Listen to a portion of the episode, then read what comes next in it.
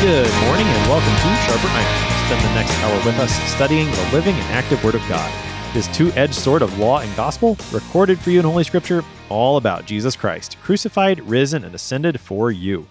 Thanks for tuning in this morning here on Worldwide KFUO. Christ for you, anytime, anywhere. I am your host, Pastor Timothy Apple of Grace Lutheran Church in Smithville, Texas. Thank you to our generous underwriters here on Sharper Iron, the Lutheran Church Extension Fund, where your investments help support the work of the Lutheran Church Missouri Synod. Visit lcef.org for more information. And Luther Classical College, a college for Lutherans by Lutherans, opening in fall 2025. Learn more at lutherclassical.org. On this Wednesday, July 20th, we are studying Psalm 91. The Lord is the shelter for those who trust him. He sends his holy angels to protect and to deliver his people. To help us sharpen our faith in Christ as we study God's Word today, we have with us regular guest, Pastor Andrew Jago. Pastor Jago serves at Bethany Lutheran Church in Alexandria, Virginia. Pastor Jago, welcome back to Sharp Iron. Thank you for having me. Good to be here. It is good to have you back. So, as we get started, let's talk a little context. There's no superscription on Psalm 91. Just jump right into the first verse. What should we know as we prepare to look at this psalm? The Psalms all have such a wide range of emotion, and there's so many different forms that I think can help instruct us in our prayers and how we talk to God. And in this psalm in particular, I think that the one theme that perhaps goes all the way through is the theme of faith. Where do we put our trust? Where do we put our faith? And we're going to explore that in, in so many different images here. Hmm. All right, so let's take a look. This is Psalm 91. He who dwells in the shelter of the Most High will abide in the shadow of the Almighty. I will say to the Lord, My refuge and my fortress, my God in whom I trust. For he will deliver you from the snare of the fowler and from the deadly pestilence. He will cover you with his pinions, and under his wings you will find refuge. His faithfulness is a shield and buckler. You will not fear the terror of the night, nor the arrow that flies by day, nor the pestilence that stalks in darkness, nor the destruction that wastes at noonday. A thousand may fall at your side, ten thousand at your right hand, but it will not come near you. You will only look with your eyes and see the recompense of the wicked because you have made the Lord your dwelling place, the Most High, who is my refuge. No evil shall be allowed to befall you, no plague come near your tent. For he will command his angels concerning you, to guard you in all your ways. On their hands they will bear you up, lest you strike your foot against a stone. You will tread on the lion and the adder, the young lion and the serpent you will trample underfoot. Because he hold, holds fast to me in love, I will deliver him. I will protect him because he knows my name. When he calls to me, I will answer him. I will be with him in trouble. I will rescue him and honor him. With long life, I will satisfy him and show him my salvation. That is Psalm 91. So, Pastor Jago, as the psalm gets going, he who dwells in the shelter of the Most High will abide in the shadow of the Almighty. I think we have two, two, two names for God there that at least in our journey through several Psalms here on Sharper, I don't know we've encountered these. We've got the Most High and the Almighty. Help us to understand what's being communicated by God, about God by those two names. Well, I'll try, and it's good to, uh, for listeners and for folks who are reading the Psalms on their own to line up those things that occur. We call it parallelism. You know, things that just line up parallel, like the names of God, like different actions, different verbs and uh, we'll we'll get into that a little bit, uh, especially the verb part when we uh, do some of the more uh, some of the verses later on. But this one, the first name for God, the Most High. Um, I think we, I, I think the first time we encounter that is in Genesis, uh, where Melchizedek. Uh, if I say that out loud, people say, bless you. Um, Melchizedek is called the priest of the most high God. There's, there's just no, and the, I, I, guess here in the, the, the ancient Near East, you're dealing with lots of people around who have uh, pantheons, different gods in their pantheon, and um, and this I this was a, a, signal perhaps to those that did not know uh, the God of the Hebrews that this is the we're talking about the one who's in charge of everything, the one there is no higher office. If you were, oh, who was that president? I think it was Truman who had the the sign on his desk. The buck stops here right? Hmm. Um, Yeah. So this is there is no higher that you can go than here, the Most High God. Hmm. The second name is the El Shaddai. Now here that, that is that does occur in a variety of different Old Testament books, um, and and in some popular songs too, for that matter. Yeah. Um, so yeah, it's a, a, a it's uh the the the Lord who is the Almighty, and that's a you know it's related to the uh, the mountains like Mount Zion Hmm. um, and it's it, it, I guess we again in Genesis when we encounter it, it's uh, in a place where uh, there, you're by Mount Moriah and uh, the near sacrifice of Isaac by at the hands of his father Abraham. Uh, so the Lord who is the Almighty, uh, the one, and that's setting us up for the rest of the psalm to know this is the one who we can trust, as it says in verse two. Hmm. Yeah, I mean, both of these titles I think are, are very appropriate given where this psalm is going to take us. And even within just the first verse, I'm I'm glad you mentioned the parallelism Mm. because the I we kind of skipped over toward the end of the verses, but there's parallelism throughout. You know, he who dwells is parallel to the abiding in the second part.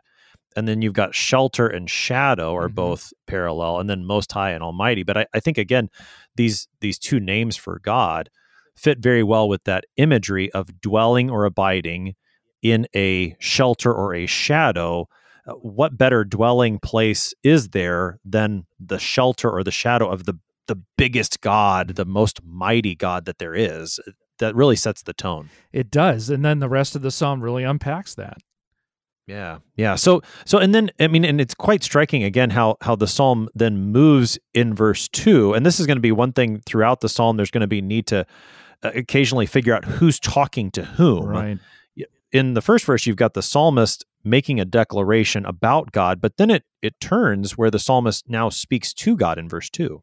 Yeah, I will say my refuge and my fortress, and I I see that in the context of leading worship. Eh, you know, uh, uh, among you know David's time, you know, where they were using the Psalms in in worship, and maybe that's a call to the congregation to to maybe join in on the next verse and sing about all these thanksgivings about who the Almighty and who the Most High is.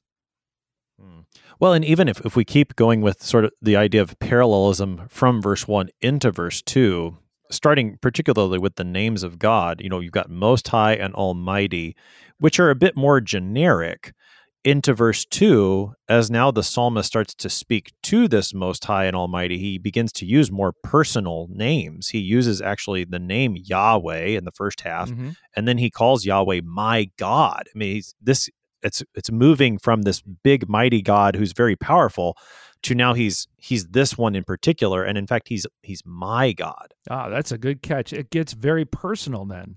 Uh, and again, the leader of the congregation, this is my God, my refuge. You can trust him. So talk about how now these these verses as they do become more personal about dwelling and abiding here to to my God, my my refuge, my fortress. How is this pointing us toward Jesus and the way that he speaks in the New Testament? Jesus gets right up uh, and personal with God, Abba, uh, Daddy. you know, this is this is our Father who we uh, can trust in all things. And I just I think of the Lord's Prayer as as the model He gave to the disciples. Uh, that everything in your life, whether it's daily bread, forgiveness, trying to you know, being uh, delivered and protected from evil. Well, Psalm ninety one is all about that. Um, you know, and and how personal that connection is. Hmm, yeah, so so very personal connection here. What is what does it mean to to I mean the idea of dwelling and abiding in the first verse, and then with the Lord being the refuge and the fortress. What does that mean for us to dwell or to abide in in this protection? Well, for looking at the Old Testament, I would say that is related to the idea of tabernacling. You know, where God Mm. dwells with His people. His presence is there in the mm, holy smoke, if you will, uh, that that Moses sees in the in the tabernacle whenever God is there, um, and the and in the voice and everything that that you can hear there, and that translate that also carries over to the Solomon and the temple. Uh, the Yeah. presence of God with His people through all their wanderings, and then when they settle in Jerusalem, That is just crucial to knowing and understanding. And then they're surrounded by enemies. And so God's deliverance, his, his, his protection, uh, again, when they're traveling with the Ark of the Covenant being the symbol of his presence and his protection. And then also when they're in Jerusalem, the walls of Mount Zion protecting them. Uh, that is uh, that that's uh, that's the, the the physical things that are in front of God's people are are echoes. They're clues as to who the that is behind them and above them and around them who's always going to protect them whose everlasting arms are always around them. Hmm.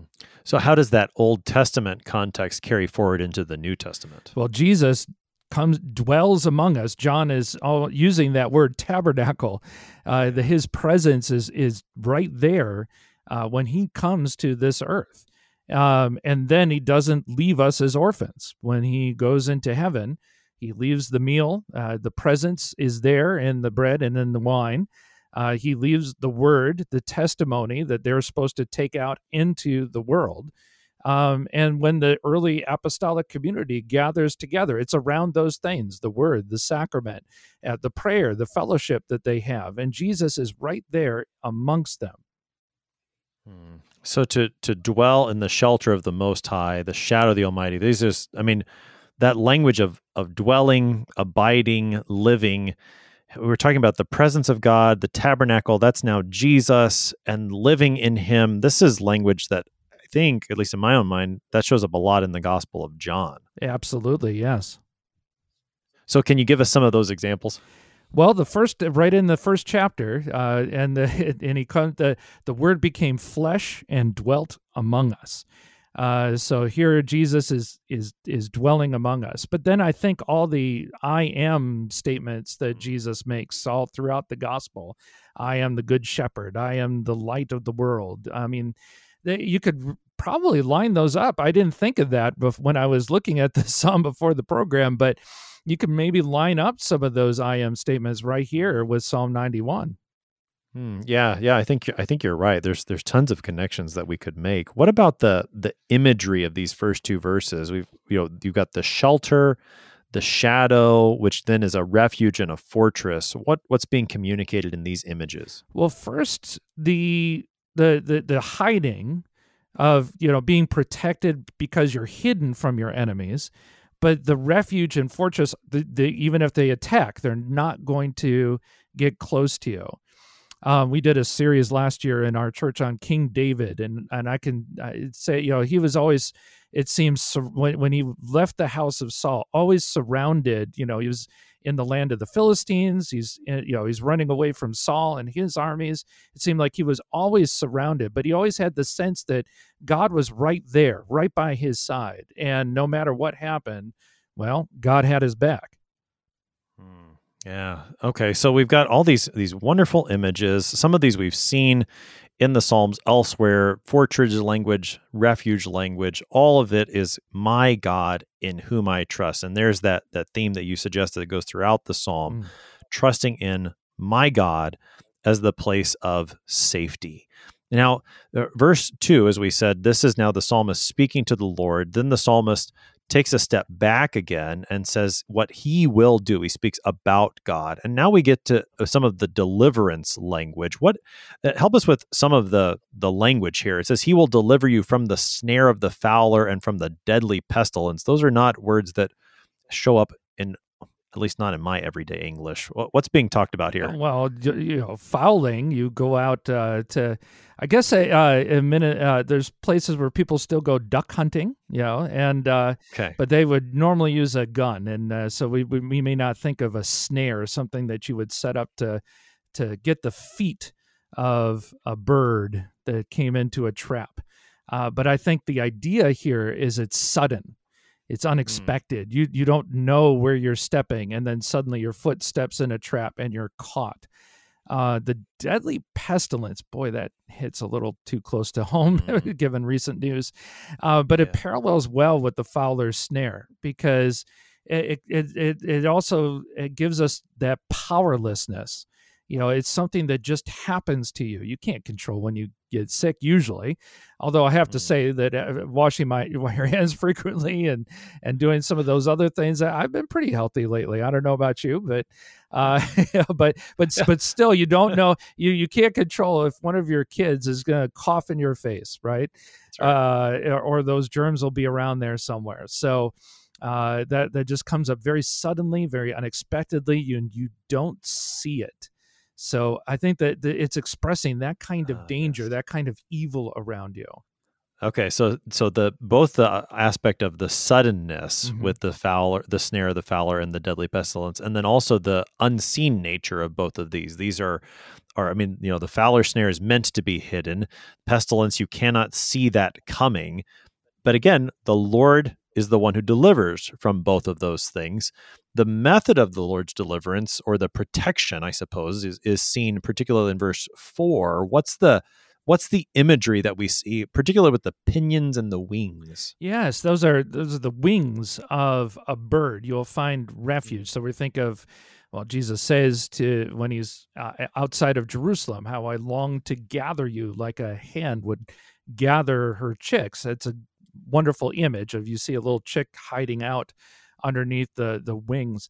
Um, we have a uh, in the National Arboretum here in the DC area. You can get on the Eagle Cam and uh, see a mom and dad eagle raising their young, and you know you, that that's a much more intimidating image perhaps than the hen.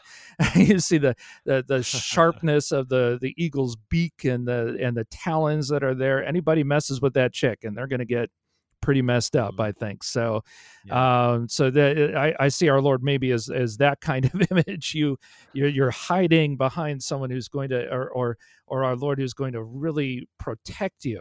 Now, I, I when I was looking at this, it's interesting. Martin Luther wasn't afraid of an allegory from time to time, uh, even though he kind of he- even he criticized some of the earlier uh, uh, church commentators on on allegories when they were interpreting scriptures, but he wasn't opposed to doing that himself once in a while, and uh, and so he saw he said, okay, there's two wings, and that made him think of the Bible. He says, surely two wings are the two testaments by which we are protected, so that we do not go astray on our own opinion and fall prey to other predator birds because you think of all the the false uh, truths and philosophies that are out there that people can get snared in. And where do we have God's protection? It's in His Word. Uh, that's where it's promised. That's where we know and understand and see Jesus. And that's what instructs our faith, creates and instructs that faith by the power of God's Holy Spirit. So, well, I mean, you don't have to agree with Luther. There's, uh, these Psalms are meant to be very poetic. So we can all connect in different ways to our own imagination what we see in our imagination and our own experience. And i'd be interested in what the listeners would think when they think of god's wings and hiding under god's wings. Mm. but i really i latched on to luther's image because that resonated very much with me Yeah, I, I think he's he's onto something, and and whether or not the image, particularly in Psalm ninety one, is meant to convey the word of God, I think he's he's right biblically that the Mhm. word of God is our defense and our protection. You think about Paul's language concerning the the armor of God in Ephesians chapter six, and there the word is the sword of the spirit, so that you know all of all of God's gifts are meant as a protection. And so, yeah, I mean, I think to say, you know, the two wings, two testaments, the word of God, that is the the way that the Lord protects us is a is certainly a valid way of looking at Psalm 91. When when I think of of wings in the Old Testament, and even when it comes to Psalm 91 in particular, I, I wonder if maybe there's some angelic imagery going on here, especially since Oh. that shows up particularly in verse 11. I, that's maybe something else. Well, possibly. I mean, another connection could be the cherubim that are pictured on the Ark of the Covenant. Right. Right. Yeah. I mean the the way that the wings are they're very much overshadowing, you know, the the Lord sits enthroned upon the cherubim. Per- Mhm. perhaps some some of that language as well. So we've got okay, so we've got the the wing language, the the bird language. And then we do see a bit of a shift at the end of verse 4 Huh. Suddenly we've got a shield and a buckler. Now we're yeah. we've got a little more military imagery here. Yeah, we go from something that's a very gentle image. Um, oh, well, unless you are picturing unless the eagles, the eagle. yeah. yeah. but and then and then and then you have the shield, and um, well, this is this was written before the days of the Roman Empire, where you had those impressive uh, shields that covered the whole body and could be put together in tortoise formation. You know to uh, the, when when there is a flurry, a cloud of arrows coming at you, you and your cohort could line up side by side, and the and the arrows bounce mm. off you. I think Paul had that image in mind when he says, "Put on the full armor of God." Mm. Um, but yeah. yeah, it is interesting. I think that the Psalms, like I say, try to encompass of they're trying to get in your head. so yeah. so if maybe the the the image of a wing is a little too gentle for you, well, we're going to shift to this image. So uh, God is going to hit everybody where they are. Yeah, yeah. I mean, the way that the the Psalms use imagery is meant to get in your head so that mm. you have these pictures in your mind so that you know when you go look at the eagle cam and you see the eagles there protecting their young you would be reminded of the reality that God gives you in Psalm 91 I mean this that's the beauty of of the Psalms I think in particular here we've got military imagery as well as as the psalmist continues then he he mentions in the next two verses and here we have another example of of parallelism mm. that continues on for a little while he mentions several of the dangers that the Lord is going to protect from. So what do, what do we see in verses 5 and 6? How does the psalm progress? Yeah, he's he's going to the congregation, he's pointing at them, you you yeah. do not need to fear. What don't you need to fear? You don't need to fear the terror, the arrow, the pestilence, and the destruction. And I do see a, a kind of progression here. Uh, terror at night, uh, to me, that's a little spiritual. It's like a, you know, when you wake up and you don't know what's out there, um, and you, you think you see something, it may be nothing. Uh, it might be a nightmare that woke you up. Uh, it could be supernatural, even. Uh, you know, thinking uh, of uh, you know the, of, of the way the devil sneaks in fears and tries to get you to doubt uh, and fear uh, and and not have and, and and and be afraid and not have faith. Um, so yeah, it's hard to it's hard to see in the dark. There's scripture verses that would compare that to uh, as a sudden attack at night. You know, where you can't see the enemy. Uh, so that would also, but the terror would be like you know the fear. It's like overcoming your fear. Well, then the arrow, that's uh, something that uh, maybe can be seen, but it, it's just very, it's a very sudden thing and very fast. Um, recently, I was in a conversation with someone who was in Vietnam, and uh, he told me that when his we first combat he was he saw there, uh, first time that his company took fire, there was just a zing, zing mm. going by his ears. He had no idea what it was until uh, with with a string of ex, yeah, expletives. Uh, they, they, were telling him to get down, and uh, uh, sergeant told him to get down because uh, take cover. Those were bullets flying past his head, and he just you know it was so fast and so sudden. Uh, just did not know that. I can't even imagine the fear you would have to overcome then uh, to to take the next step, uh, the next steps, the next action in combat. Um, the pestilence, again, that hits home. Uh, so, you know, we, all of our churches have maybe been touched by the, the global pandemic that, that has happened and buried uh, folks that are a part of our family or know people who have. Um, at least with the terror, the arrow, you may you, you may well you may have uh, at night trouble seeing, but you could you know mm-hmm. you're having some perception that something is there. Uh, but then you think of a virus or a bacteria, you can't you can't see it coming and there's no way to to protect against that. Well i mean there are some ways but you know that if it's out for you you cannot see it coming and that's probably the the, the, the so you see an escalation of fear here terror at night arrow coming by you little germ that can get in your system and then finally the destruction. Now i thought that was a real general kind of word. And I'm, you know, I wish my Hebrew was a little better because I still wasn't able to track down exactly. So, but this is what I found: the the Hebrew word is just used a few times. Not there's like the other thing I found though in the Old Testament there are a lot of different Hebrew words for the for destruction and bad like bad things happening to you. Um, herem is probably the, the the most common one, like a holocaust. You know, this is de- this is devoted to the Lord. Uh, it all must be destroyed. And then uh, keteb is is not as common, but it's used a couple times. It's one time used in Isaiah to signify a natural disaster, a coming storm, a destroying tempest is the specific phrase that's there. But then the other one I thought was fascinating. The other connection was in Hosea. And this is this one Paul quotes in First Corinthians, where O death is your sting. And the Mhm. word keteb, the same word used for destruction here, is, is the sting of death. Very interesting. I, I have no idea what that means. I'm sorry.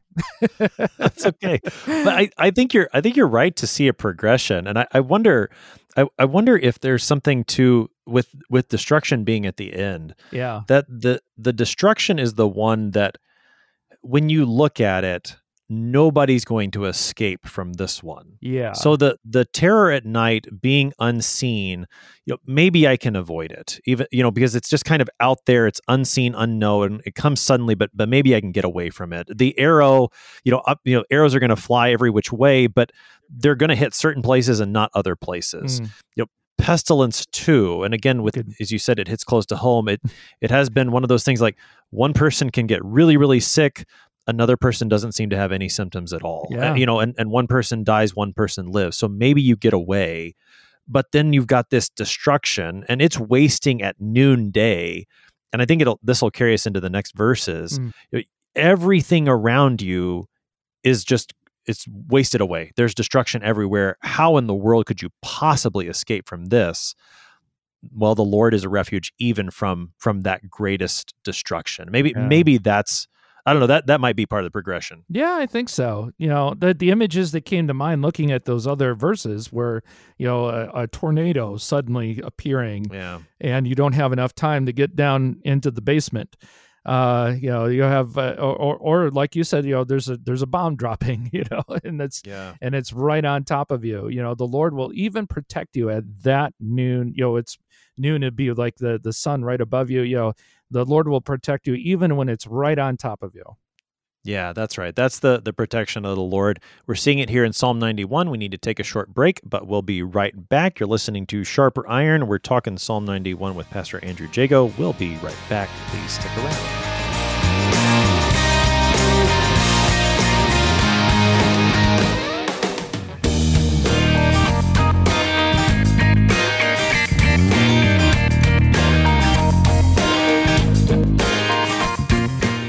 Did you know that Lutherans are helping new American immigrants get settled? How about struggling church workers in need of support and refreshment? And we assist at risk children and provide disaster response to hurricane victims. Through LCMS recognized service organizations, we are doing all this and more. I'm Rahema Kavuga of Lutheran Church Extension Fund, and I don't want you to miss out on hearing what your brothers and sisters in Christ are up to. Visit interesttime.org to see how your support gives life to these works of mercy and love.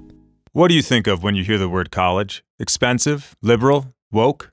Imagine a college that is affordable, a college that is unapologetically conservative and Lutheran, a college that won't take a dime of federal funding, a college that teaches the best of our Western heritage, a college where students grow in the Christian faith instead of leaving it behind. This is Luther Classical College, a college by Lutherans and for Lutherans. Visit our website, lutherclassical.org, subscribe, become a patron, and join the thousands who are making Luther Classical College a reality. Welcome back to Sharper Iron. It is Wednesday, July 20th. We are studying Psalm 91 with Pastor Andrew Jago.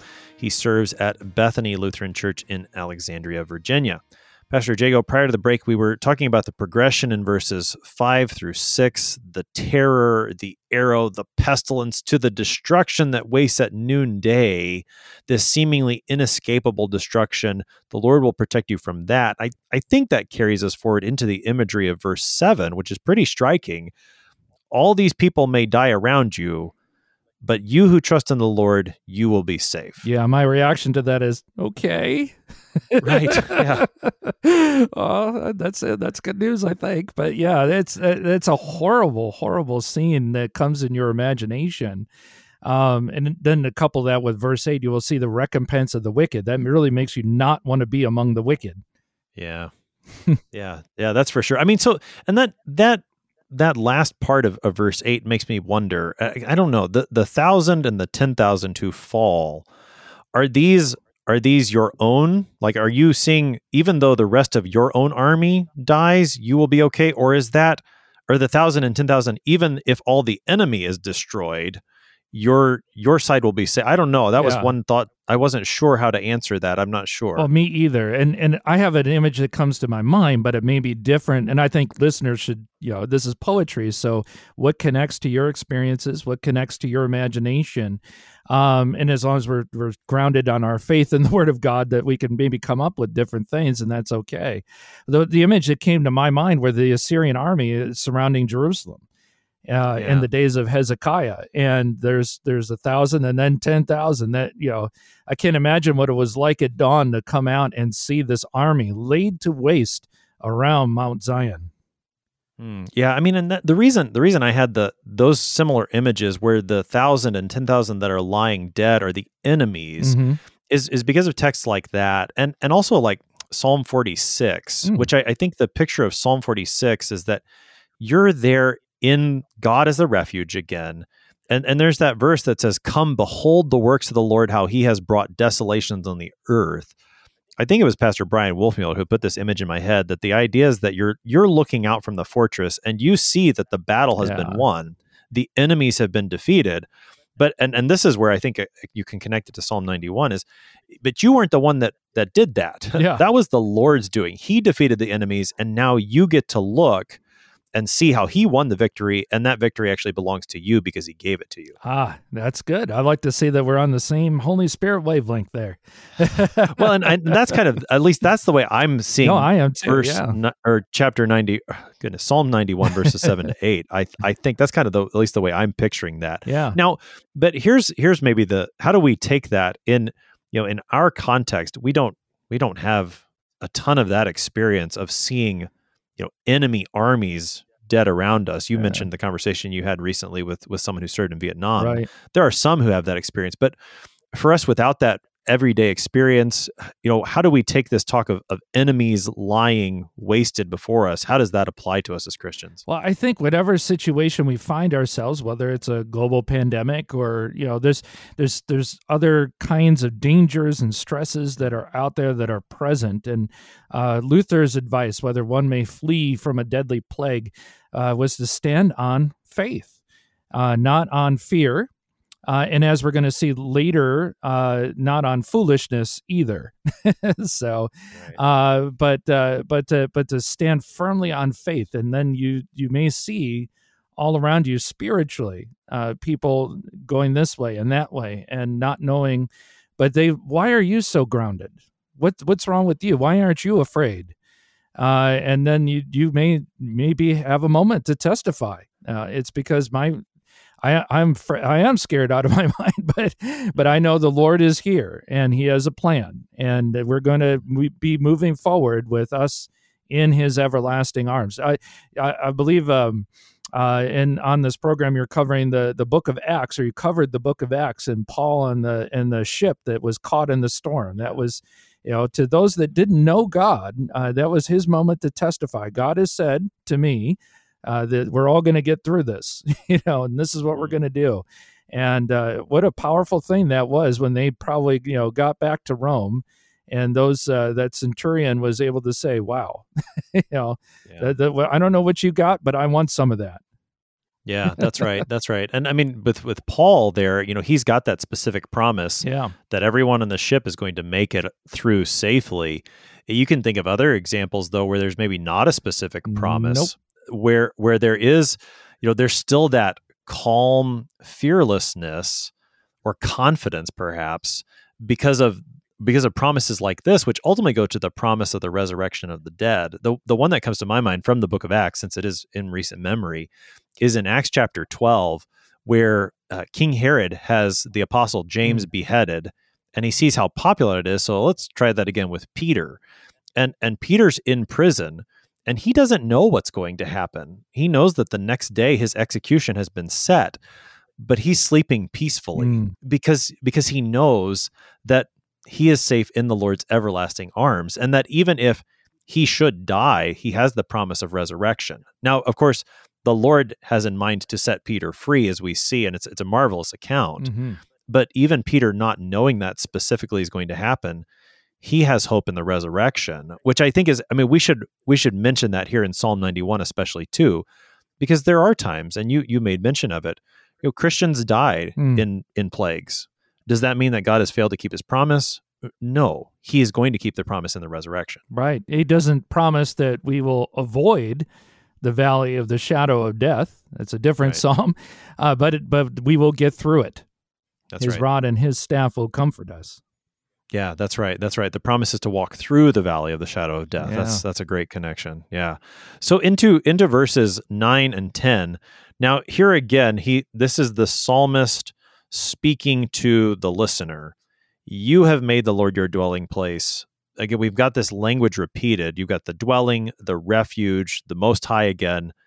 No evil will befall you, no plague come near your tent. What is the, the psalmist saying in these verses? Well, he's not saying go ahead and you know don't be afraid of uh, uh, you know uh, just just go out there and do what you want and and uh, you know if if you see a a, a a sign that says warning radiation contamination, you know you avoid it. You don't go into that. Use your common sense. So that's not what it's saying. you know, it's uh, uh, it's saying that uh, that that no evil. You know, it's the same thing we pray in the Lord's prayer. Deliver us from evil. Uh, so there's all manner of, of things that are that, that, that are attacking us: the devil, the world, our sinful flesh, and we go into battle with confidence. Uh, not again, not that we are not, you know, that absolutely nothing will happen to us physically, but spiritually, we are always in the Lord's hands. He's already defeated those enemies and already given us the victory. And that's Mm. certainly, I think, the image that comes through very clear in this psalm because you have made the Lord your dwelling place. And then you connect back to those 10,000 around you, to uh, the terror, the fear, you know, and the arrows and everything else that has you've been delivered from. And yeah, I I guess in the Bible, there's there, it, there's there's physical things that happen where people's enemies are all around them, and uh, and the spiritual things that happen. And you know, where where does that line uh, fall? And I don't know if we're meant to make that line. you know, there's there Mhm. there certainly are there's enough testimony of people that say I don't know why, but the Lord you know saved me from that time, and uh, uh, and and and He must have a plan, and I think that's okay to have that in mind. Um, you know, what about the, your person next to you that did you know that it wasn't the same thing for them? Well, I think then the Lord still has everything in His keeping and everything in its time. That's a really hard thing to understand, you know, when especially if you're going through the challenging seasons like that. Um, Mhm. But this psalm helps keep us grounded in faith, you know, to keep our eyes always fixed on Jesus, the author and perfecter of our faith. And that's by not looking to where the danger is and looking at where our help is from. Uh, that's how we get through that. That's that's how we can be Peter walking on the water as opposed to Peter sinking beneath the waves. Yeah, that's right. That's right. I think I mean the kind of that, you know, where is that line and and I don't know what's going to happen. Uh, One of the the best places I think that that sort of faith is given voice to is in in the book of Daniel by the three young men who are going to be thrown into the fiery Ah, furnace. Oh yeah. You know, where where they Nebuchadnezzar is threatening them and he says, you know, who's going to save you? And and they say to him, you know, we don't we don't need to give you answer our God is able to save us from this fiery furnace. He will deliver us out of your hand. And then they said, but if not, be it known to you that we're not going to serve your gods. You know, so they they they've got this confidence. God's going to deliver us. The true God will. If we die in the fire, fi- so be it. We're we're going to hold tight to this one who is the true God. I I think that that's kind of the same thing I think you were talking about. Absolutely. Yeah, that's an excellent example. You know, yeah, that may happen, but That's that's not what we don't have our eyes on the fire. We have our eyes on the one who will deliver us. That's right. That's right. Yeah, and and not to none of this is to minimize that the Lord so often does actually provide physical protection in this life. Mhm. I mean, you know how how often do we even fail to recognize it? And that you know, I think that leads us into the the next couple of verses where where the promise is given that He will command His angels concerning you to guard you in all your ways. How often have the angels protected us in our ways, and we haven't even realized that that's what's been happening? So we we should never minimize the physical protection all the while recognizing that there is that still eternal protection that's even greater. But he is giving physical protection, and he does that through his angels. Yeah, and and yeah, absolutely. There's times in our lives where we maybe should stop and say, "Wow, that could have been bad." and then yeah, say right. thank you lord for it uh, you know, and uh, there's one uh, church member uh, that uh, tells us you know 9-11 uh, there was something that happened where he, he, was one foot away from going into the trade tower that day uh, one of the ones that collapsed and then just there was something that happened that turned him around and uh, you know, the the the uh, and was just just able. He was able, or no, he, I'm sorry, he saw the plane, and so you know was was one foot away and then turned right around you know just wow. in the right place at the right time to get out of there. Um, and you you feel you know, that didn't happen to everybody. Uh, and so that's a real that's a spiritually traumatic thing to live through. Uh, mm-hmm. but still eh, but at the same time you give thanks to god for i don't lord thank you. I don't know why but you know and it was not my and you recognize that was not me. That was the lord. Yeah yeah, that was the Lord sending his angels yeah. concerning you. This, I mean, this wonderful promise that's there in verses 11 and 12. And it is a wonderful promise, though perhaps when we hear it, the first thing we remember is these are the words that the devil tried to quote against Jesus. Yeah. What was what was going on there in the temptation of the Lord that the devil made use of these? Oh, he, well, in Jesus' response, you you get it right there. Do not put the Lord your God to the test. He quoted Deuteronomy on that occasion, and uh, you know, so uh, yeah, so, so th- we should also take that same tact, you know, that we don't we don't throw ourselves off of a building uh, in order to prove that the God's angels are watching out for us. Um, yeah, I'm sure if I, you know, if my guardian angel probably gives uh, himself a face palm every now and then for some of the stupidity that he has to see me in my life uh, do. So, uh, so no, don't don't put the Lord to the test. Luther says the same thing in that aforementioned treatise on uh, should you flee a deadly plague. Um, yeah. You know, when, when, people are telling you to fumigate your house, you should probably do that. You know, but when you're they're telling you bury your dead outside of the city so that you know disease doesn't run rampant, then you should probably do that too. So don't don't say the Lord will protect me. It's okay. Um, and then you know ignore that that sort of thing. But the people that the Lord puts in your way in order to keep you safe. Well, you know that's a great reminder that our Lord does work through means, right? Not uh, not only the angels around us, but sometimes those those uh, saintly sisters and brothers who do help us and guide us, uh, and maybe help uh, keep us from doing stupid things occasionally. So, yeah. yeah one of the as as you're talking here about the the work of the angels it it strikes me that you know we again, and we are right to connect this to physical protection, certainly. But another way that the Lord does command his angels concerning us, in Luke 16, you have the angels who come and carry Lazarus when he dies mm-hmm. to Abraham's side. I mean, so once again, you see how both of these things are in view here in Psalm 91. And, and again, the devil misused these. We should not put God to the test. Yet we should trust this promise and we should give thanks to that for this promise anytime we see it fulfilled. And and that's probably more often than we realize. Yeah. That the Lord is doing these things. Yeah, yeah.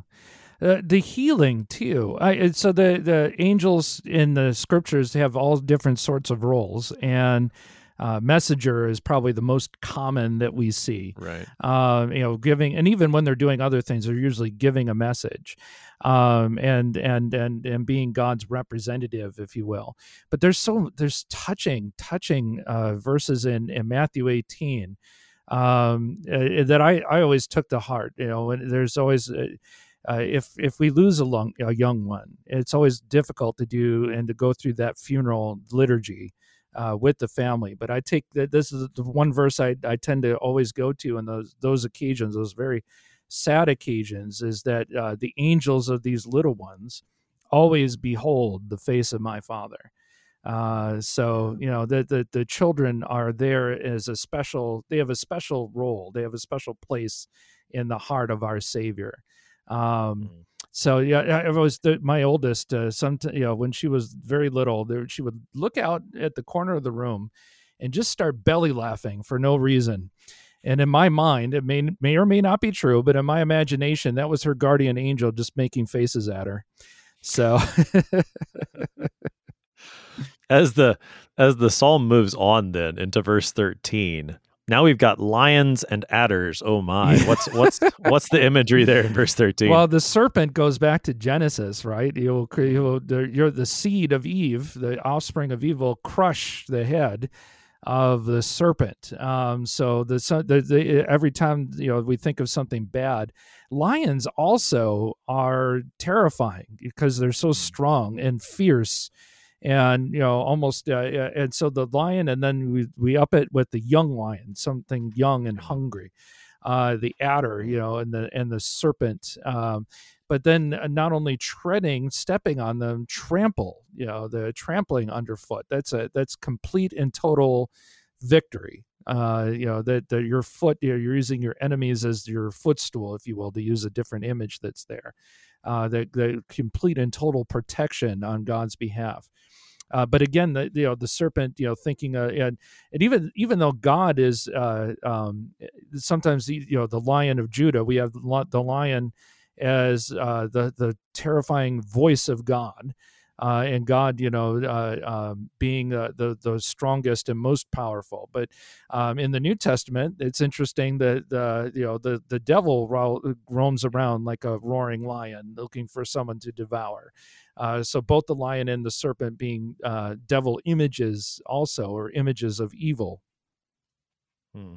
Right. Well, and I mean, I think this when I think of Psalm 91, I, I often think of the the feast of Saint Michael and all angels Ah, yeah. because of what it says about angels, and and then also this verse and the connections you're making too, then to what the Lord does to the evil angels, to Satan and his demons. Mhm. I'm, I'm reminded of another text that's that shows up on Saint Michael's is that in Luke 10 where Jesus talks, you know, he says, I saw Satan fall like lightning from heaven. And then he says, Behold, I have given you authority yes, to tread on serpents and scorpions and over all the power of the enemy. Right? I mean, there's that that promise. Jesus makes that connection too. And and as you said, you know, the connection from from Peter about the devil prowling around like a roaring lion.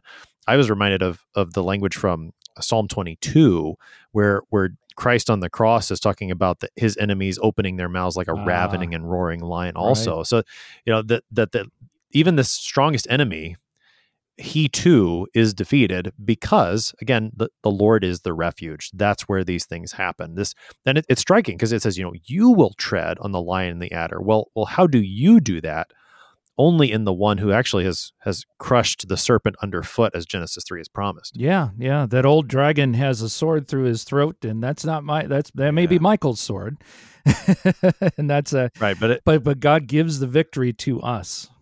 That's right. That's right. Now, now, as we, we mentioned earlier, sometimes we have to be careful in the Psalms as to who is speaking to whom.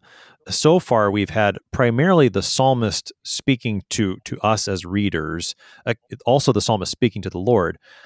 But now, I think in verses fourteen to the end of the psalm, now I think we're getting God speaking to the one who trusts in Him. Absolutely, yeah. The pronouns shift, and it's not the I of the beginning of the psalm, which I, the the song leader.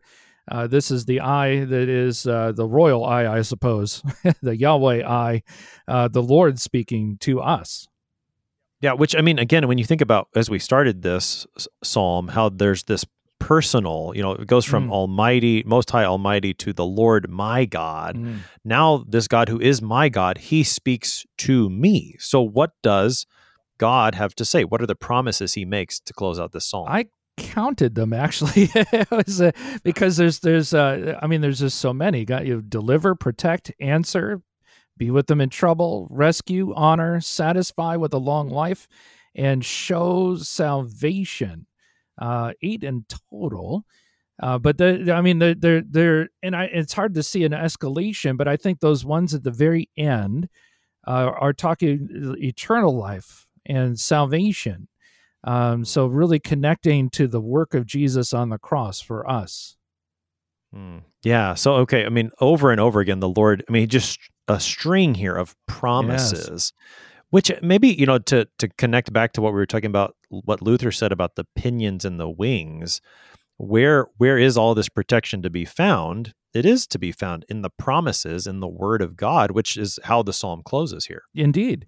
And I mean, there are those other ways that God guides us and protects us through the community of right. saints around us, through our aforementioned angel friends, uh, you know, and and through many different means. But that's the that's the one that's the most sure. We know God is going to be there uh, because that's where his promise is and that's what communicates that life that that that, uh, that holy spirit uh, inspired life uh, into our hearts into our minds and gives us the faith we need to stand during those those evils. But it's amazing that the, the list of evils that we've seen so far in this psalm does not even compare to the list of blessings uh, that we have when the lord is our refuge.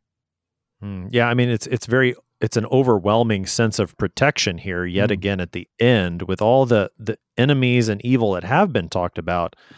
Just the the way the psalm ends leaves you with the very clear impression that you are you're safe here because of all these promises that God has made, which He will no doubt fulfill. And I think that that then points us toward Christ. I mean, how do we how we talked about how Christ you know, is attacked by the devil with words from this psalm, but how do we see Christ in this psalm?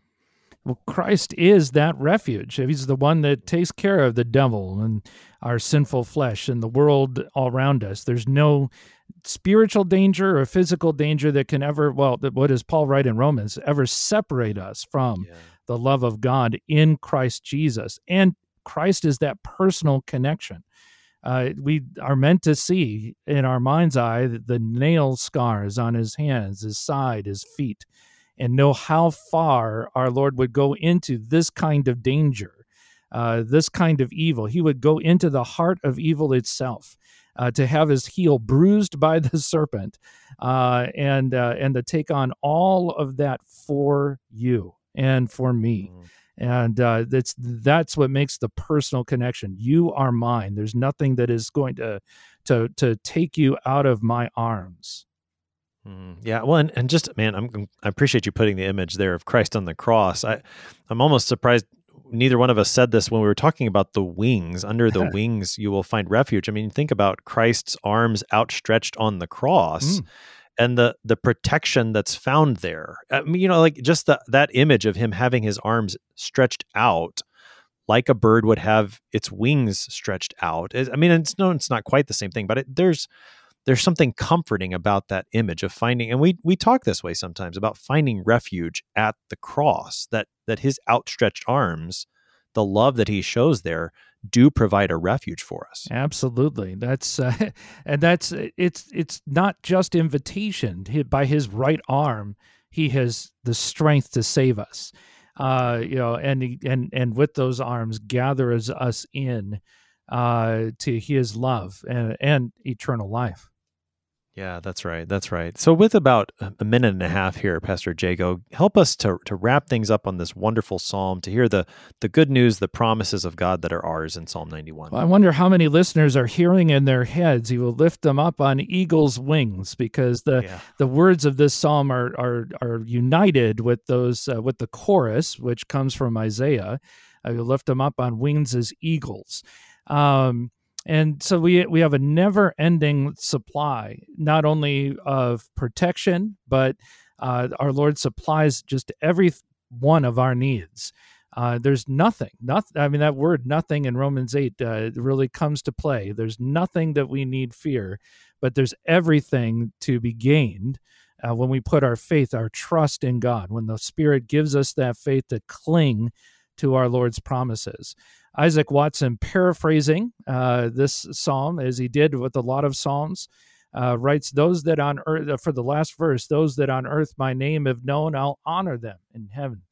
There my salvation shall be shown, and endless life be given." He doesn't mention the name of Jesus in that particular one. He does in a lot of other of his paraphrases, but it, uh, but we we definitely see Jesus guiding the angels guiding the soul uh, to Abram's bosom uh, when it's time to go home, and the salvation shown uh, when we see the nail scarred hands inviting us into the heavenly mansions. Pastor Andrew Jago is pastor at Bethany Lutheran Church in Alexandria, Virginia, helping us today with Psalm 91. Pastor Jago, thanks for being our guest today. It was my pleasure. Thank you. The Lord lifts you up. He sends his angels to guard you in all your ways. He makes powerful promises in Psalm 91. He is your refuge now in physical ways and eternally. He will take you home to himself. I am your host here on Sharper Iron, Pastor Timothy Appel of Grace Lutheran Church in Smithville, Texas. Thanks for spending the morning with us. Talk to you again tomorrow.